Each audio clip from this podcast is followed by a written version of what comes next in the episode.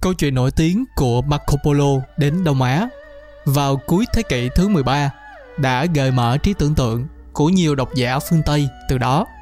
Marco Polo là con trai của một thương gia người Ý đến từ Venice. Vào năm 1270, ông lên đường đến Trung Quốc và sau đó mất 24 năm để trở về. Đi qua con đường tơ lụa về phía đông và trở lại bằng đường biển qua Ấn Độ Dương. Ông đã bị người Genova bắt vào năm 1298 và bị giam giữ. Sau đó, ông kể lại những trải nghiệm của mình cho một nhà văn chuyên nghiệp tên là Roster Cello của Pisa. Các bản sao của cuốn sách ban đầu có tựa đề là mô tả thế giới. Nó đã được nhanh chóng lan truyền trên khắp châu Âu và thậm chí là cuốn sách đã được đưa vào hành lý của Christopher Columbus, người đã sử dụng nó như một nguồn thông tin về các vùng đất ở phía đông mà ông đã tìm kiếm trong chuyến hành trình sau đó của mình. Cuộc phiêu lưu của Marco Polo đã được dịch ra nhiều ngôn ngữ và thu hút được sự quan tâm của nhiều độc giả trên toàn cầu. Các nhà làm phim đã hoàn thành công việc của mình bằng cách sản xuất những bộ phim kể về những chiến công của ông cho khán giả xem. Tuy nhiên, liệu Marco Polo có thật sự đến Trung Quốc hay không? Cuốn sách của ông có thể chỉ là một trò bịp.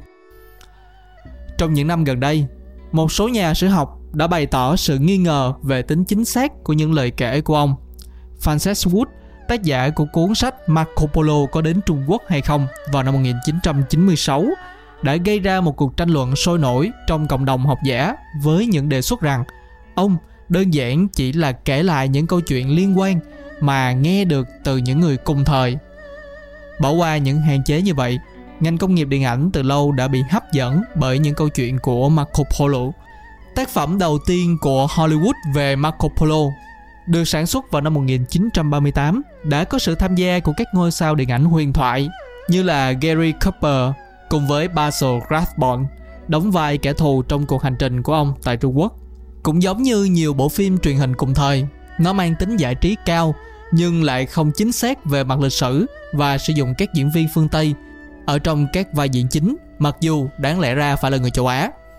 Phiên bản gần đây nhất được sản xuất bởi Hallmark Channel và có tên là Marco Polo vào năm 2007 có sự tham gia của nam diễn viên người Mỹ có tên là Em Summerholder trong vai chính.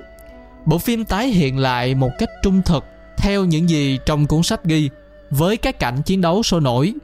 Diễn viên phụ là hàng nghìn diễn viên và một câu chuyện có tình tiết hơi khó tin giữa Marco Polo và một công chúa người Mông Cổ.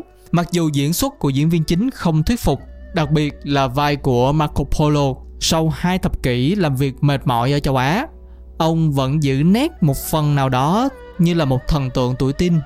Nhưng nhờ nhà sản xuất nên ông được công nhận vì nỗ lực đã mô tả Trung Quốc là một nền văn minh tiên tiến vào thời điểm đó. Một số phát minh của người Trung Quốc tại thời điểm đó, chẳng hạn như là tiền giấy, chất nổ và la bàn được tái hiện lại ở trong phim. Tuy nhiên, Hoàng đế hốt tất liệt do nam diễn viên kỳ cựu có tên là Brian Dennehy thủ vai. Tuy nhiên, ông đã không thể hiện được sự hiện diện của một đế quốc và vai diễn của ông thì không thuyết phục. Để nói hốt tất liệt, thật sự là một người muốn nắm giữ quyền lực. Đừng quên nhấn đăng ký để không bỏ lỡ số ra tiếp theo.